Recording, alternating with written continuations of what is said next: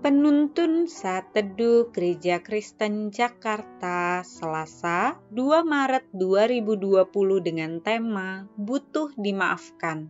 Firman Tuhan terambil dari Lukas 17 ayat 3 sampai 4 berkata demikian.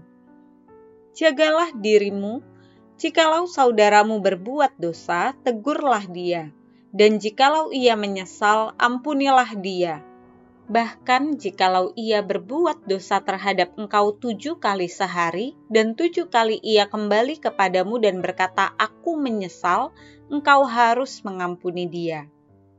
Satu kesalahan lebih diingat dari seribu kebaikan. Peribahasa ini benar.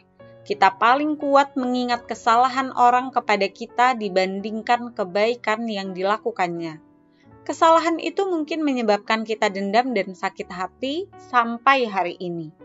Bagaimana dengan Anda? Tuhan Yesus memberikan kita perintah yang jelas: jagalah dirimu. Kenapa kita harus menjaga diri kita?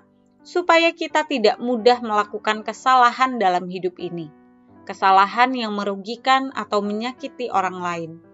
Jika kita melakukannya, akan sangat membawa dampak buruk bagi orang lain. Namun, pada saat yang sama, kita wajib mengampuni orang yang melakukan kesalahan terhadap kita dengan sepenuh hati. Tuhan Yesus berkata, "Jika seorang kembali sampai tujuh kali dan meminta maaf kepada kita, maka kita wajib mengampuni orang itu." Ini penting sekali. Pernahkah kita melakukan sesuatu yang salah dan merugikan orang lain? Bagaimana sikap kita jika kita menyesal dan ingin minta maaf. Kita tentu butuh dimaafkan, bukan? Oleh sebab itu, jagalah dirimu. Jika kita pernah menjadi pihak yang bersalah dan butuh dimaafkan, maka janganlah pernah merasa berat melepas pengampunan, dan janganlah merasa sulit memaafkan orang yang pernah melakukan kesalahan kepada kita.